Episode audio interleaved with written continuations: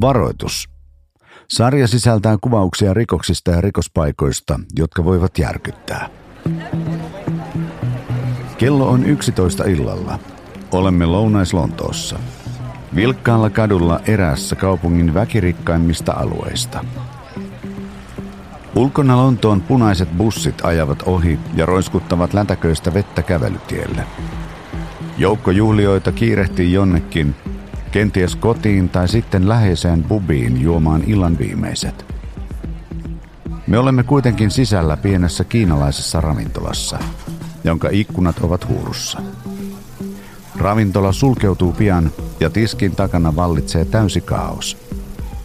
Tyhjien annosrasioiden tornit notkuvat ja keittiön pöydät ovat täynnä likaisia kattiloita ja pannuja. Takana on kiireinen ilta. Yksi annos odottaa kassan vieressä. Höyry ja ruuan tuoksu leijailevat ruskeasta paperipussista ravintolatilaan. Kukaan ei kuitenkaan arvaa, että tämä annos nousee myöhemmin avainasemaan murhatutkinnassa.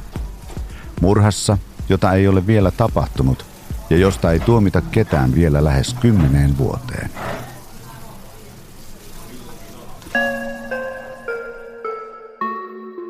Tässä sarjassa esitellään erikoisimpia rikostapauksia eri puolilta maailmaa. Saamme kuulla, miten rikosteknisen tutkimuksen avulla arkipäiväiset esineet ovat nousseet avainasemaan tappajien kiinniottamisessa.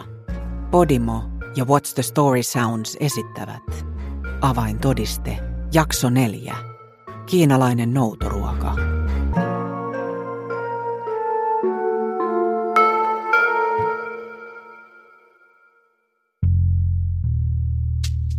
Rikokset ja häiriöt eivät olleet aivan epätavallisia Lounais-Lontoon Norburyssa. Alueella oli ollut ongelmansa jengien ja huumeiden kanssa, mutta sellaista suurkaupungeissa on. Norbury oli kukoistava kaistale Lontoota Streethamin ja Croydonin välissä. Se oli perheille oiva paikka asettua aloilleen. Siellä oli koulu, metroasema ja näyttävä pääkatu – Kaikkea, mitä pääkaupungin tällaiselta kolkalta saattaisi odottaa. Vuonna 2001 Norburyssa asui 19-vuotias Cassandra McDermott. Häntä kuvailtiin pyörämyrskyksi ja luonnonvoimaksi. Nuori nainen oli aina täynnä energiaa ja jonkin draaman keskellä.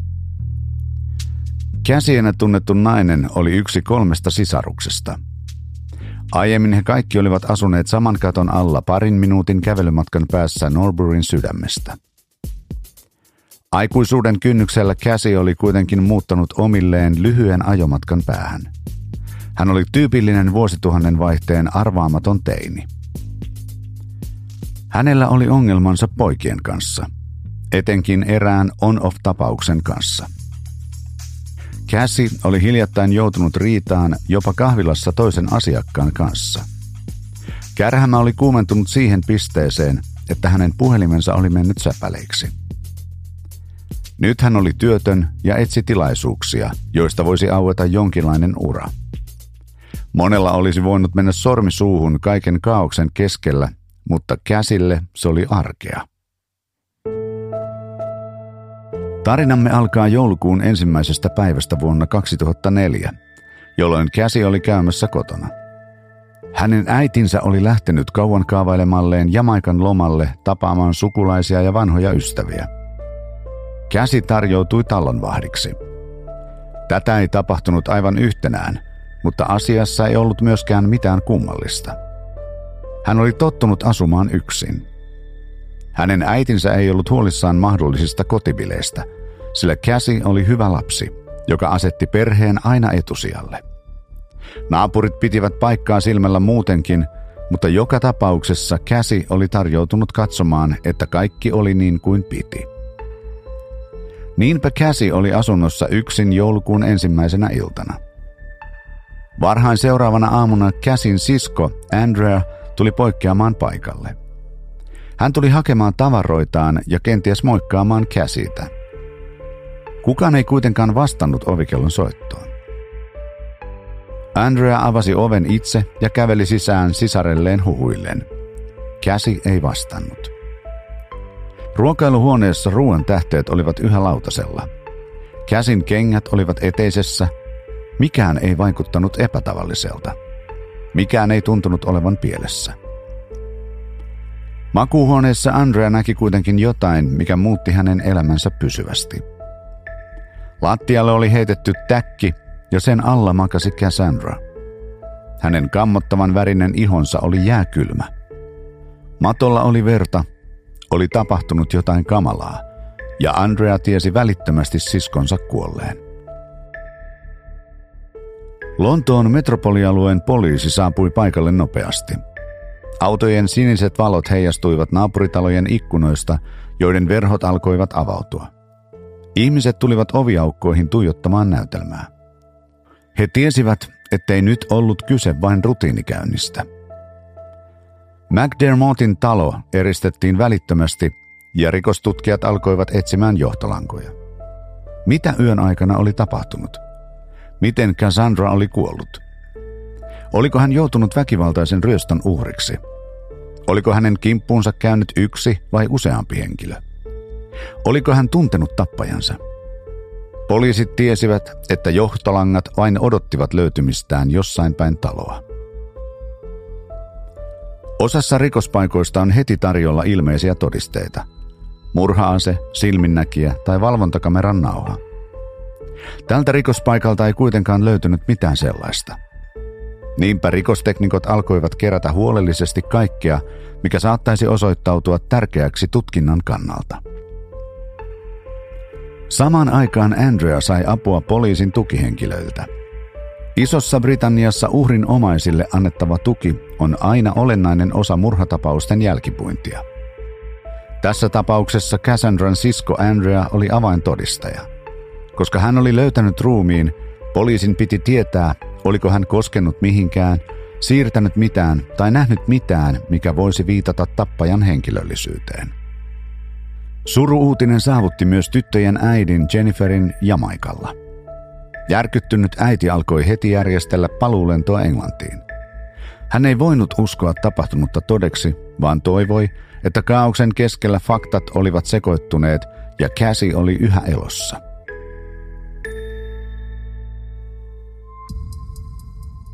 Valkoisiin suojapukuihin sonnustautuneet rikosteknikot etenivät järjestelmällisesti läpi talon.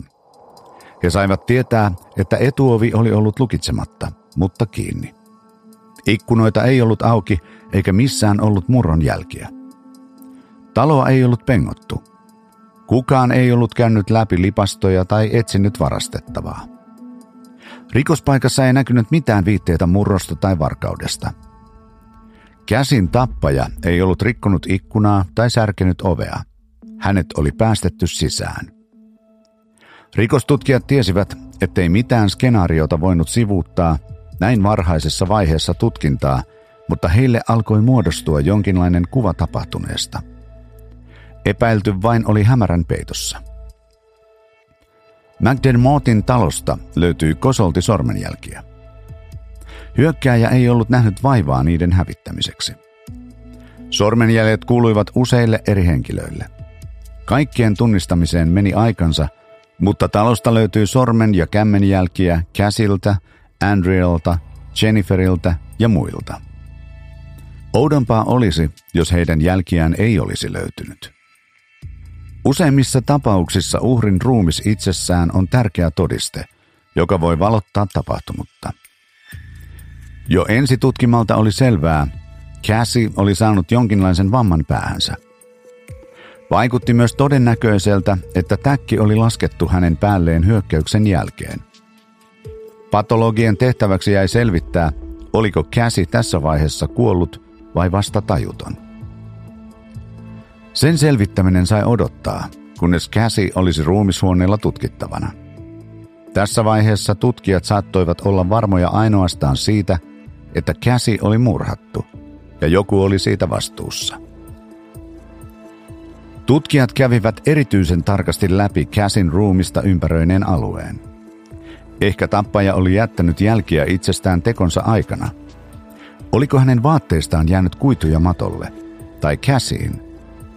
Entä oliko hyökkäjä kärsinyt itse vammoja ja kenties vuotanut verta rikospaikalle? Oliko tappaja mahdollisesti tuonut rikospaikalle jotain, minkä oli unohtanut viedä pois? Poliisin piti kirjata, kuvata ja tarkistaa kaikki. Ja se vei aikaa. Rikosteknikoiden uurastaessa sisällä poliisit kiersivät naapurustossa ovelta ovelle. He joko koputtelivat oville tai lähestyivät naapureita, jotka seurasivat yhä tapahtumien etenemistä. Poliisit kysyivät kaikilta, olivatko he nähneet tai kuulleet jotain epäilyttävää. Oliko kadulla liikkunut vieraita autoja?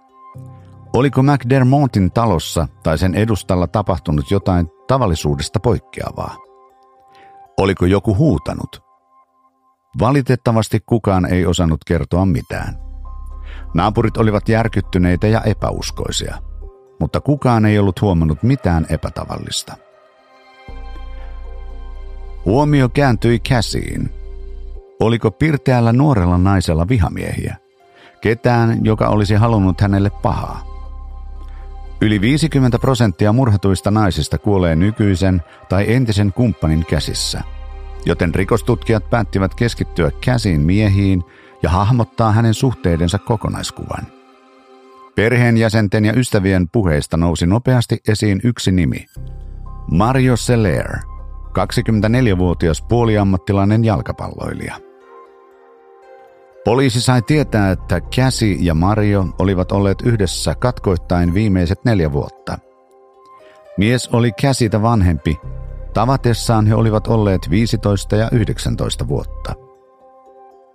Käsin perhe oli aluksi karsastanut ajatusta heidän suhteestaan. Heidän mielestään Mario vei Käsin huonoille teille ja tämän ajatukset liiaksi pois opiskeluista. Perhettä huoletti myös pariskunnan ikäero. Käsi oli kuitenkin rakastunut ja Mariosta tuli tuttu näky perheen kodissa. Hän vietti joulut ja syntymäpäivät McDermotteilla, mikä perheen piti vain hyväksyä. Pariskunnan suhdetta kuvailtiin räjähdysherkäksi. Yhtenä hetkenä he olivat yhdessä, toisena taas eronneet. Heidän riitansa kävivät toisinaan hätkähdyttävän kiihkeiksi, miltei väkivaltaisiksi. Huonot hetket tuntuivat usein jättävän hyvät varjonsa – mutta kuten usein nuorten parien kohdalla käy, he panivat kaiken intohimon piikkiin.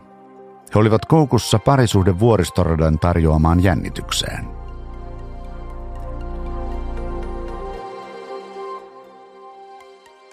Käsin kuolemaa edeltäneinä viikkoina huonot hetket olivat kuitenkin vieneet voiton ja suhde oli tauolla. Sillä kertaa he olivat kenties viimein valmiit rikkomaan noidan kehän. Käsi kertoi perheelleen jättäneensä Marion lopullisesti taakseen. McDermottit huokasivat helpotuksesta. He olivat odottaneet tätä vuosien ajan. Kuten arvata saattaa, Mario ja Käsi olivat silti jatkaneet viestittelyä molemmin puolin. Kun poliisi tutki Käsin puhelimen, Marion viestiketju osoittautui kaiken aktiivisimmaksi – Kaiken lisäksi Marion auto oli pysäköity käsin pihatielle. Kuljettajaa ei tosin näkynyt missään. Miksi auto oli siellä? Oliko Mario saapunut käsin luo edellisiltana? Ja jos oli, miksei hän ollut vienyt autoa mukanaan? Kuvio vaikutti aluksi epäilyttävältä, mutta poliisi sai pian kuulla, että oman ajoneuvonsa kolaroinut käsi oli kertonut ystävilleen lainaavansa Marion autoa – Marion auto oli siis siellä, missä sen kuuluikin olla. Mutta seikka nosti nuoren miehen yhtä kaikki poliisin huomion keskipisteeksi. Niin rikostutkijat aloittivat kuulustelut Mariosta, ex-poikaystävästä, joka selvästi oli yhä läsnä käsin elämässä ja jonka kanssa uhri oli usein riidellyt väkivaltaisesti. Poliisi halusi hoitaa kysymyksen Marion osallisuudesta pois alta. Jos miehellä olisi alibi, he voisivat kohdistaa huomionsa toisaalle. Kuulustelussa Mariolla oli kuitenkin mielenkiintoinen tarina kerrottavanaan. Mario oli järkyttynyt käsin kuolemasta. Hän oli ehtinyt kuulla uutisen, joka levisi kulovalkean tavoin heidän ystäväpiirissään. Tyystin murtunut nuori mies sanoi, ajatella, että näin hänet vasta eilisiltana. Poliisit valpastuivat – Mario Seller oli tavannut Käsin juuri ennen murhaa. Mario paljasti, että hän oli jutellut Käsin kanssa sinä iltana. Tämän poliisit jo tiesivätkin tutkittuaan uhrin puhelimen. Viestittelyn jälkeen Mario oli kuitenkin lähtenyt McDermotteille tapaamaan ex-tyttöystävänsä.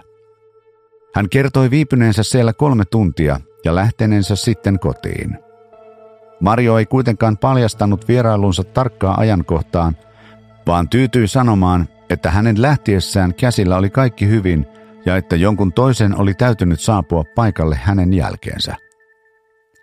Mutta puhuiko Mario totta?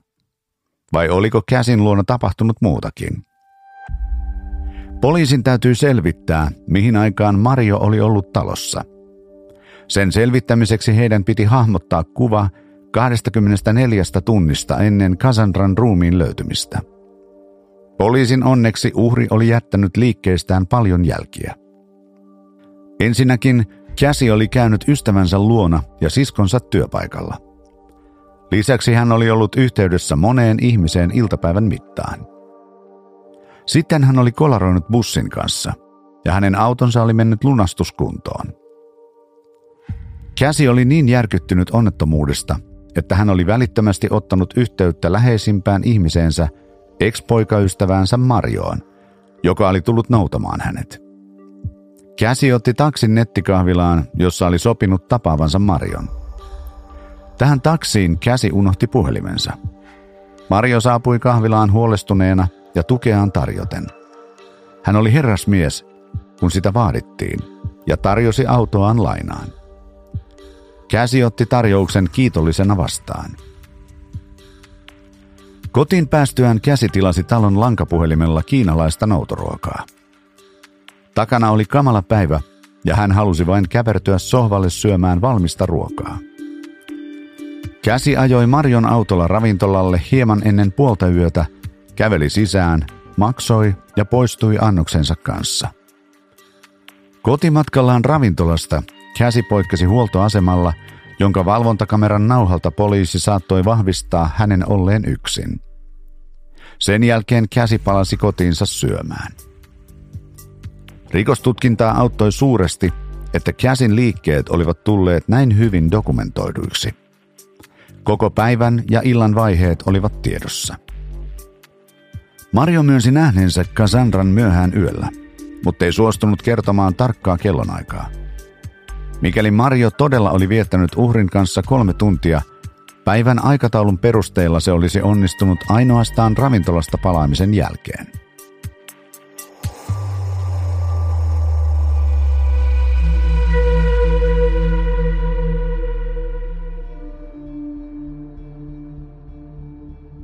Jäikö avaintodisteen ratkaisu kutkuttamaan? Kuuntele jakso loppuun Podimossa – Huippu True Crime-sarjojen lisäksi löydät Podimosta muun muassa Aki Linnanähde Talk Shown, Kerhotalon ja Mimmit sijoittaa podin sekä tietysti äänikirjat. Kun rekisteröidyt nyt, voit kuunnella 30 päivää ilmaiseksi. Suuntaa siis osoitteeseen podimo.fi ja aloita kokeilu.